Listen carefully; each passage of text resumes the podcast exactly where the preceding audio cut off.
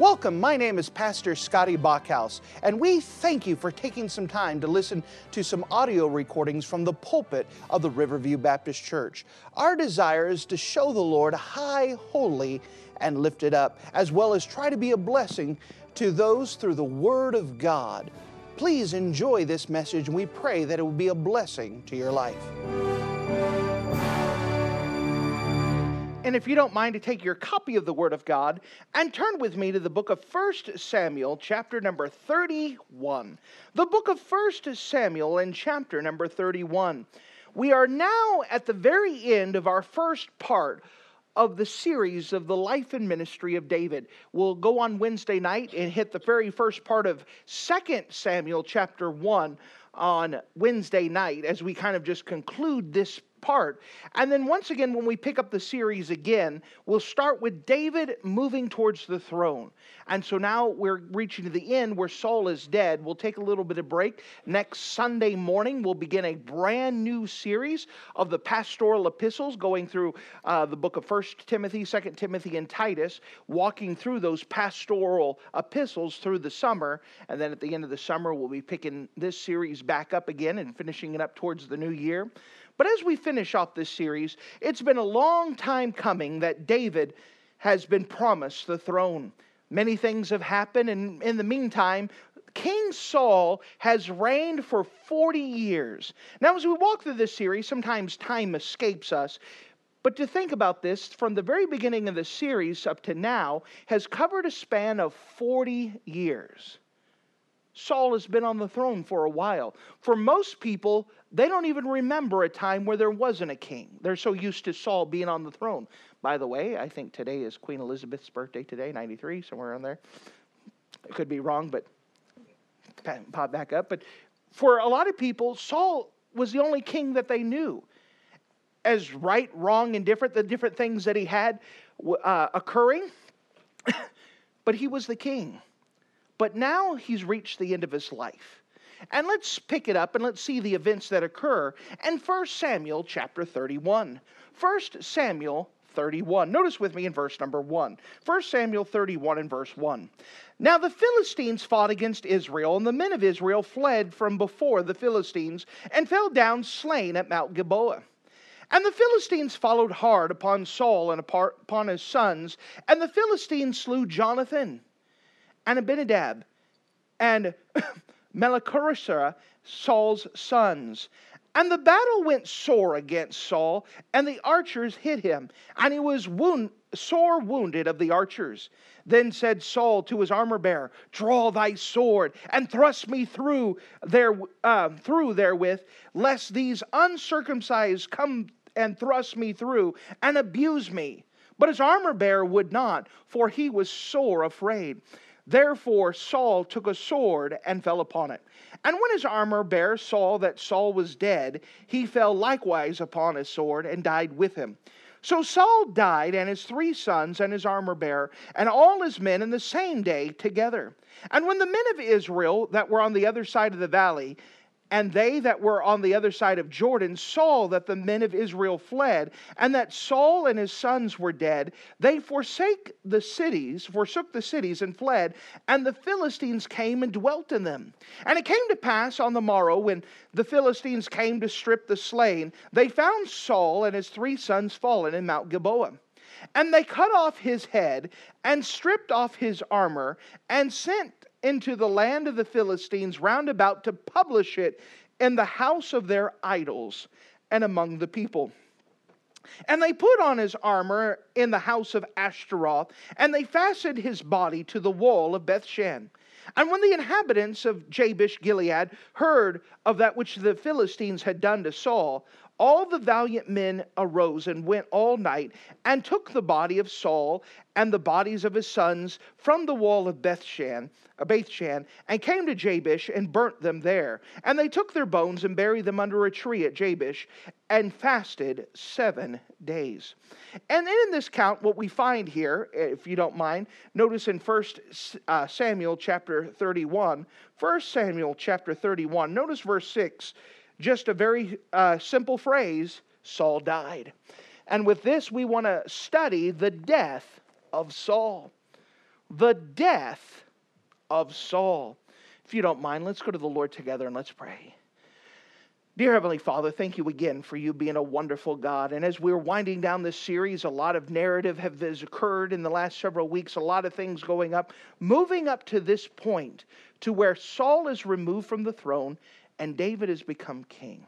And as we go through here, let us just see the events that occurred and be able to apply it to ourselves, all the meanwhile remembering there is a God of hope. I'm asking that you would be an encouragement, help this text to be understood. And again, as for me, fill me with your spirit. You guide and direct. You settle me into what you would have me to do. We love you in Jesus' name. Amen. Good.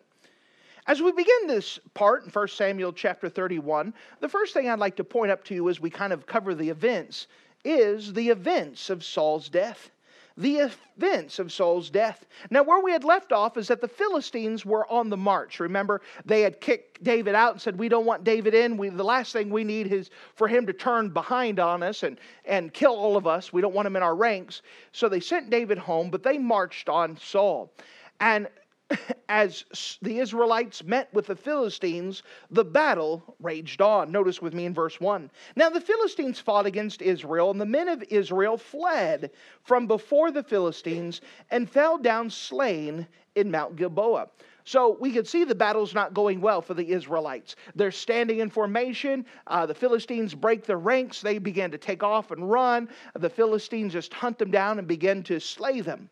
Verse 2 And the Philistines followed hard upon Saul and upon his sons. Now, uh, that's kind of the goal in a war is to find the enemy king, to find the enemy, to capture the leader, to capture the general, to take care of them. And so their main goal was to go after Saul. Their main goal was to get rid of Saul's sons. So they were following hard. They were looking for him. They, were, they didn't care about the little guys. They would take care of them if they had to. But their main objective was to go after Saul. Their main objective was to go after uh, Saul's son. So they had pressure on them. They're moving. They're pre- maybe they're trying to keep together. Notice what happens in again and in verse number three. And the battle went sore against Saul, and the archers hit, or sorry, in verse number two, we could see the Philistines actually caught up to Jonathan and his brothers, Saul's sons, and Jonathan, the great hero, dies. He's perished, he's killed by the Philistines. Saul is able to get away, and in my mind, I can almost see Jonathan say, Dad, you got to go. I'll hold him off. And Dad, go. And pushes dad out of the way. By the way, Saul at this time is an old man. He's 70 something, almost 80 years old out in the battlefield. Jonathan standing and said, Move, Dad, go. Jonathan's no spring chicken himself. He's probably about in his 50s. Said, All right, Dad, we'll take it. Again, that's how I see it in my mind that he gives his life one last heroic thing for, for Jonathan to save his dad, stays to try to fend off, spare some time for Saul. And Saul and his armor bearer kind of go hide in the woods. They're out in the mountains, in the woods, kind of. Uh, trying to stay away from the Philistines. Now it's Saul that's being hunted. Notice with me, if you don't mind, in verse number three. And the battle went sore against Saul, and the archers hit him, and he was sore wounded of the archers. Now, with the archers here, they're launching arrows uh, out uh, probably not seeing exactly where Saul's at, but maybe Saul's walking. He gets hit by a couple arrows and he knows it's not good. It's not enough to kill him, but it's enough to kind of hobble him, which is not good if you are in a chase. If someone's chasing after you, to be any kind of wounded is going to slow you down. So he comes to a decision within his mind. Notice with me, if you don't mind, in verse number four. Then said to Saul to his armor bearer, Draw thy sword and thrust me through therewith, lest these uncircumcised come and thrust me through and abuse me. So he turns around, looks at his options, knows the Philistines are going to catch up to him, and he takes, he says, Hey, you know what? I'd rather you kill me than the Philistines get me. All right, put me through.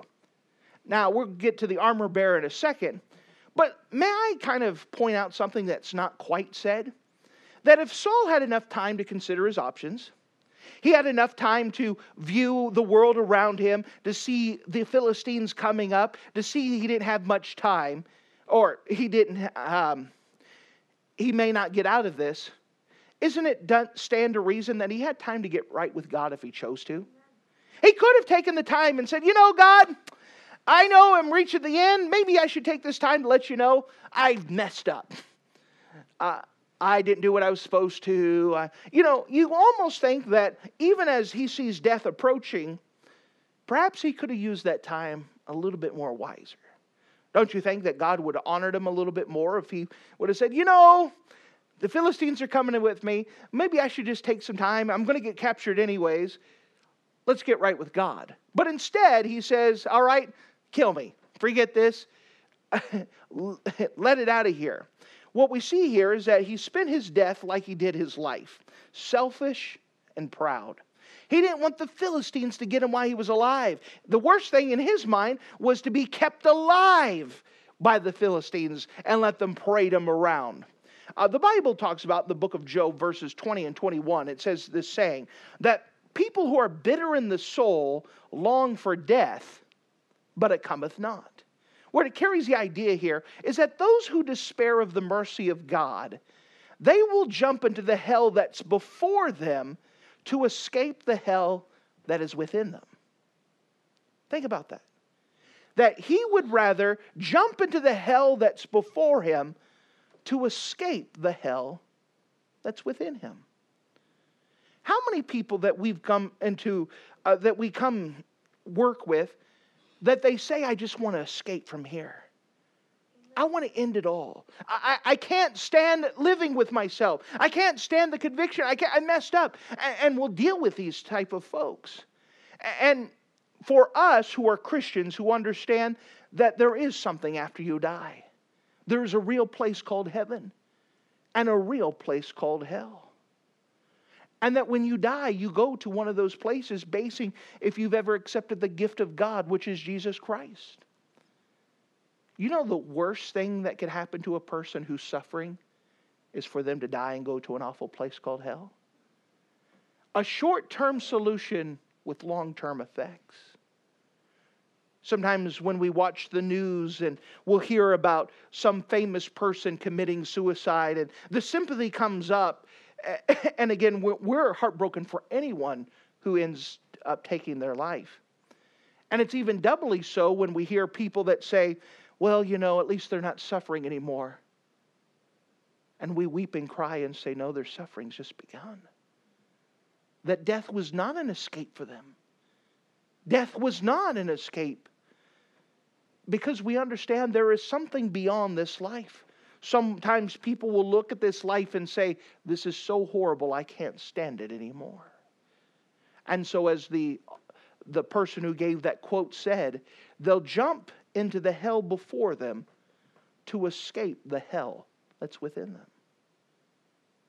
What a horrible place that is. And again, we're, we're very empathetic of somebody who's going through their own excuse the light term, hell inside of them. And we understand there are people that do have things going on conviction, sin, um, addictions, uh, turmoil, consequences. People have these things, and sometimes they build up. And, and, you know, someone may look at that weight and see that it's nothing, but to that person, it may be everything. And we are sympathetic. But I want to tell those people if we could get a hold of them, there's hope. As long as God lives, there's hope. As long as God lives, there is hope. In the Bible, since we're now mentioning the subject, there are six suicides in the Bible. Now, may I also frame this that suicide is different than giving your life. For example, a soldier who sees a grenade and jumps on the grenade, he didn't commit suicide. He uh, gave his life in protection of others. Uh, that's a different type of thing. That soldier, if you gave him a choice, he wouldn't have wanted to die, but he gave his life for the protection. So we're not talking about that. We're talking about someone who decides to end their life to end the misery, to end the situation that they're in. And there are six suicides in the Bible. Some of these people may be familiar, some may not. Abimelech, who is in the book of Judges. You have Saul right here followed by his armor bearer, which we'll cover in just a second. You have Ahithophel, which we'll cover in the second part of the second uh, of the David series. Ahithophel was one of uh, David's advisors. He committed suicide. Zimri, who was one of the kings of Samaria, Israel, the northern kingdom, he committed suicide. In fact, he did it in a glorious fashion. He burned down the whole palace around him so no one could touch him. And then, of course, the most famous suicide in the Bible would be Judas Iscariot. And so there are six suicides mentioned in the Bible. Whether you want to put stock into it or not, it's interesting, just interesting, that if you were to look at all of these examples that the Bible gives of people who committed suicide, that all of these people were people of very dubious character. And all of these six people were very spiritually bankrupt. Again, we're not saying that everyone who commits suicide is spiritually bankrupt. We're just saying it's interesting that the Bible records those who committed suicide as spiritually bankrupt. But that does ask the question why do people commit suicide? To those who want to commit suicide, it appears or it perceives that their life is so hopeless or so complex that he feels the great need to escape. And that's what it goes up to is that word hopelessness. Hopelessness. That they feel hopeless. I can't get out of my situation. I feel hopeless. It's not going to get better. I feel hopeless. My health is not going to get better. My finances aren't going to get better. Uh, you know, when people lose their house, uh, that's often a high time. When someone uh, breaks up in a relationship, that hopelessness, that feeling, that complexity, all of those things turn into factors during the time there.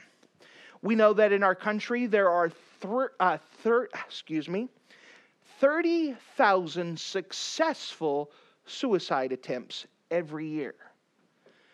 Three times as many women uh, will attempt suicide. However, men will be three times more likely to succeed in suicide. Partly because men uh, are usually fairly violent in the way that they do it, but it is what it is. Also, just doing statistics, you know, sometimes people uh, have a different view. Professional men, like doctors, lawyers, police officers, preachers, professional men are more likely to commit suicide than any other group, professional men. Uh, it's not just people that sometimes people have an image of homeless or out of a job or living in someone's basement. It's actually professional men who are more likely to commit suicide. And whether it's interesting or not, the people least likely to commit suicide are farmers. Think about that. Farmers have the lowest suicide rate of anybody just because a different type of lifestyle, different work ethic, who knows what the factors are. It's just interesting just going through it. Now, at the root of most suicides, remember we talked about symptoms and we talked about root. At the root of most suicides is depression. And we explained this morning that all depression has a cause, and that if you could find the cause, you could help cure the depression. So let's kind of walk through this trail. We understand that everything has a root, so we have a cause that goes to a symptom. There's often a root cause to a root symptom. Then there is a symptomatic cause and a symptom of that symptom. It can kind of branch out. Suicide at, is going to be the very tip. That a lot of times suicide is going to be because of depression. Depression is going to have its own root cause so again, I'm tracing this down, saying that since all depression has a cause, and all depression can be worked with, and we find the cause of it, that means all suicides can be theoretically, philosophically prevented if we help them with their depression. Does that make sense? What I'm trying to do, I'm trying to build up not just a theological, not just a philosophical, but also a clinical thing that people can be helped. No matter how hopeless your situation is, all suicide is preventable because there's hope. There is always hope. That our purpose is when we're working with someone is to show them the hope. And of course, the greatest hope they could have is the God of hope, the Lord Jesus Christ. Now, I know this is a little bit more dour of a thing, but this isn't supposed to be fun. We're looking at someone who decided to end his life because of the circumstances that he was in. And God can provide hope. So, we again, we're talking about the events of Saul's death. But as Saul goes to commit suicide, he tries to get his armor bearer to help him out. His armor bearer says no. So Saul takes the need to take his spear. It's always Saul's spear.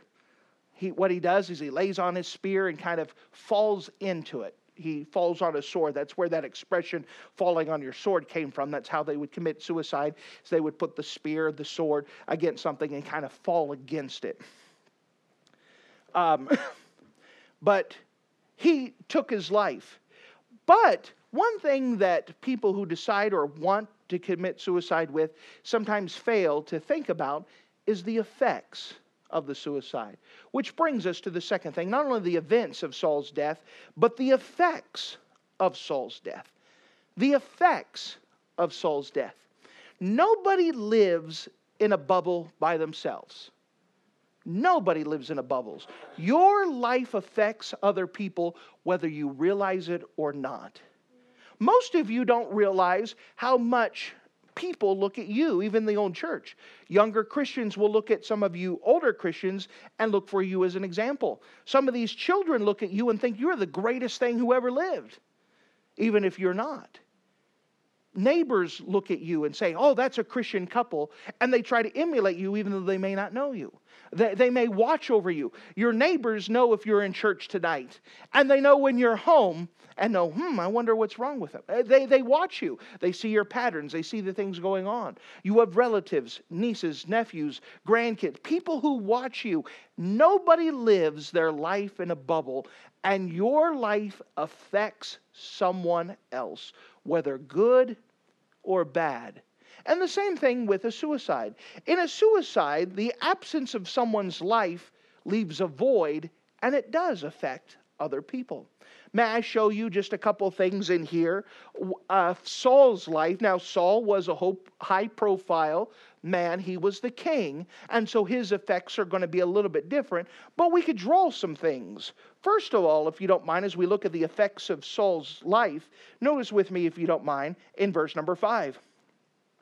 And when his armor bearers saw that Saul was dead, he fell likewise upon his sword and died with him. You know what we see here is a truth suicide discourages others. Suicide discourages others. Saul committed, died. Now, the armor bearer technically wasn't hit by an arrow. He, uh, he was fine. But because Saul committed suicide, he now said, Well, maybe this is the course I need to go. And he followed suit. Suicide always discourages other people because a big thing of dealing with folks who have loved ones who have committed suicide, there's always that question why? And that's the question that can't be answered because they're not there to ask why? Why did you feel so hopeless? that this would happen? Why did you feel that you came to this? Why didn't you come to me? And then they'll start working on themselves. Did I miss the warning signs? Did I miss something? Is there something I could have done to prevent it? And what happens is that that one person's death ripples out to hit other people and they start asking questions that they cannot answer within themselves. It's just natural. Could I have done more? Why did they feel the need? And oftentimes, that effect discourages others around them. Of course, recent days we have had high profile uh, celebrities commit suicide, whether you liked them or not. And a famous one, Robin Williams. Most people didn't even see that he was depressed. He always had a smile on his face. He did quotes all the time while he was alive that said that the most depressed people are the ones that you see that seem to be the most happiest. They've learned how to put on a happy face. And that shocked a lot of people when he finally uh, saw the need to take his own life. That uh, even people today still kind of try to sympathetic, some trying to put explanations, but it affects others around you. Sometimes when people have a desire to commit suicide, they'll kind of say, Well, nobody will miss me. Well, that's always a lie. Someone will miss you. Someone cares enough to notice if you're gone.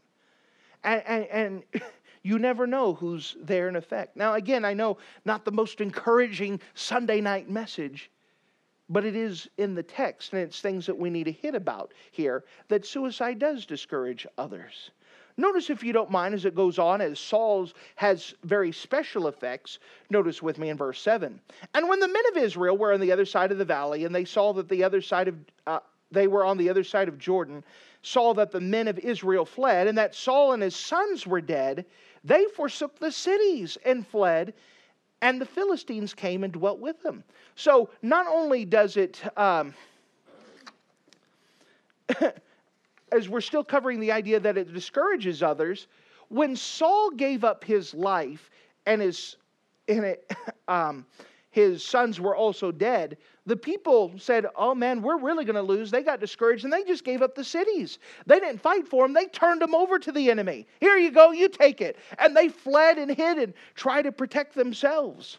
Notice as it goes on, uh, verse number eight. And it came to pass that on the morrow, you know, it took a whole day for the Philistines to finally catch up to Saul and find out where he was at. Think about that a whole day. Everyone else found a hidey hole. Couldn't Saul, be in your imagination, if he wasn't fatally wounded, which the Bible indicates a couple different times, he wasn't fatally wounded by the arrows, they were just slowing him down. They inconvenience, I mean, an arrow in me would probably inconvenience me, right? but he, it wasn't fatal. Given a whole day before the Philistines found his body, isn't it reasonable to deduce that perhaps he could have found a bush, a cave, something to go hide? I mean, David was hiding in the area, and he found somewhere to hide from Saul for a while. They were actively searching for him. Couldn't he have held up for a while, got some help, got some reinforcements, got some. A whole day before they found his dead body. If he was alive, there was a lot more that could be done. I'm just building up a case that it wasn't the end for Saul. He did it. Now, for his point of view, he felt hopeless, and this was the best solution. But as we look at reality, there was plenty of time for him to get away. Notice they cut off his head and stripped his armor and sent into the land of the Philistines round about to publish it in the house of their idols and among the people. So, what they did is they finally found Saul. They took his head, they took his armor, and they put it inside of the temple of Dagon, their god that they worshiped. And they said, Look at what our God did. He defeated our enemy. And now they're able to brag that their God is more powerful than the God of Israel and the enemy is able to use it. Don't you understand that when people commit suicide, especially if they have some sort of religion, or maybe they're really saved? By the way, let me put this suicide is not the unpardonable sin. Someone could be saved and yet so discouraged that they feel like they could take their life. Uh, so for someone who commits suicide, if they've accepted Jesus Christ as their Savior, they're forgiven of all sins, including that sin they'll be going to heaven. So I'm not saying, don't ever tell someone that someone who committed suicide that they're not in heaven if they if they've accepted Jesus as their savior. We want to give them hope. Now again, we're just trying to explain what's going on here. But for someone who says that they're saved, um, you guys probably don't know him, but there was a famous preacher within our ranks um, several years ago committed suicide, and it put ripples all throughout. We were like, I just talked to him. He was doing fine. What happened? He's a pastor of a big church. Uh, what's going on? It always gives cause for God's enemies to make accusation when, when a Christian decides that I can't trust my God of hope. I have to be done. You understand? A lot of people who hate God use those as occasions to accuse God that God's not good, and let's prove it. These guy couldn't trust God in the midst of his problems. Notice as it goes on. Verse number 10 And they put on the armor of the house of Ashtaroth, and they fastened his body to the wall of Bethshan. So, what they did is they took Saul's body and they said, Here, we're going to show everyone that we're bigger and better. And they fastened, they nailed Saul's body to the walls of the city so everyone can come by and see Saul was dead and display it before everyone. Now, you said, This isn't a very hopeful message. Well, we always want to end in a hopeful thing. That's where I want to end it up here. Is the honoring of Saul's good days. The honoring of Saul's good days. Do you know that when Saul started, he didn't start off bad, he started off good. And while he was in his good days, he made an impression. He helped some people. Some of them was Jabesh Gilead. You remember the story of Jabesh Gilead? Saul had just become king, um, and the enemy had surrounded Jabesh Gilead, and they had said, Hey, why don't you surrender your city? And they said, What's your terms? Your terms are you come out and we'll pluck out your eyes. And so they said, Well, give us seven days to think on that. And so they went and sent a crier up to Saul and said, Please help us. And Saul gathered up an army and helped defend Jabesh Gilead. That was 40 years ago. And the people never forgot it. So now that Saul's body's hanging on the wall, the men of Jabesh Gilead kind of do uh, a secret mission. They get some of their most valiant men, and in the middle of the night, they sneak up to the Philistine city, take Saul's body off, and take it away in the middle of the night. They risk their life for a dead body. Why? Because they want to honor the king because he had done something good for them. You know, it doesn't matter how hopeless someone's life is, you've affected someone for good. There has been good that you've done in your life somewhere. I'm sure if you look, even if you feel like you're the most pathetic loser who's scumbag of the earth, there's probably somewhere you've done good. Now, most of you aren't the scum of the earth. I understand that. You're, you're the best people in the world. You're in church. You, you're the people who love the Lord. But you've done good to someone somewhere. You've been a help. Maybe you passed out a track and you don't even know that someone who received the track is saved and they're following the Lord, and you might not even know it. Maybe there was just that one time where you put your arm around someone and said, I'm praying for you, or I'm thankful for you, said a good word in a time of, of their depression that was just what they needed to move forward another day. You know, your life is not in a bubble, but there's always things.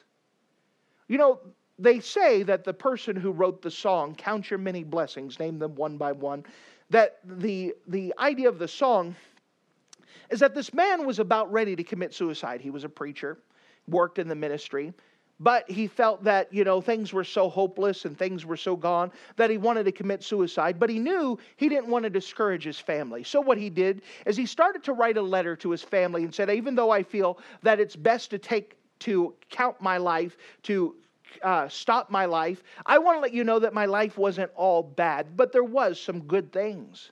So he began to take pen and paper and begin to list one by one the good things that God had done in his life and list them and list them. And several pages later, he looked and said, You know what? There's so much good in my life, there's no way I could commit suicide. And that's where that song, Count Your Blessings, name them one by one. Count your blessings, see what God hath done. You understand, when you get to the most hopeless point in your life, to take a pen and paper and start saying what's good in your life. I even use that as a counseling technique and say, What's good about your life? What's going on good? Is there something good? You know, and the more that you think about it, the more that you find there is something good.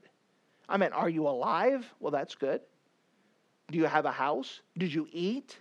Do you have somebody somewhere that maybe loves you? Do you have air? Do you have a TV show you like? Do you have a book? I mean, is there something that's good somewhere? And the more that you're honest with yourself and say, you know what, this wasn't that bad, and this wasn't that bad, and the Cowboys won something one time, you know, I mean, find something. You know, a lot of times people like to think of the negative. They look at their life and see everything that's bad, and they fail to miss the good things that are all about them. The life is not made out of bad things. The life of, is made out of things that God has given to us that is good. Every good gift cometh from above. And God has done so much for us. And the greatest thing that He has ever done for us is sent His Son, Jesus Christ, to die on the cross to pay for your sins and for mine. And that God has been so good to allow that to happen, to give us the free gift of salvation, full, free, and forever for all that believe. Dear friend, if you've never come to the place where you've asked Jesus Christ to be your personal Savior, let me tell you the hope that you have is in Jesus. He could forgive you of all of your sins, to wash you white as snow, to forgive you of everything you've ever done wrong. Dear friend, if you've accepted Jesus as your Savior, what you need to do is look up and see that there's a God of hope. And if you're struggling with depression, you're struggling with thoughts, ask for help. There is someone that cares enough for you who would be glad to help you. There's enough people that will take it seriously. And let me tell you that there's enough people that care enough for you that they won't laugh at you or won't count it, but they want to help you if they just knew about it. And I want to let you know there's hope no matter where you are. We have a great God. Thank you for listening to this audio message. This is Pastor Scotty Bachhaus, and I encourage you to take this information that you just received and make a specific decision to follow after the Lord. If you don't know Jesus Christ as your Savior, let me beg you to take the time to receive Jesus Christ for the forgiveness of your sins. If you are saved, I encourage you to make a decision in your life to help you get closer with the Lord. If there's anything specific we can do to be a blessing or to pray for you, we encourage you. Look us up on the internet at riverviewbc.com. Once again, that's riverviewbc.com. Or if you would prefer to call us, you could give us a call at area code 920 530 6308.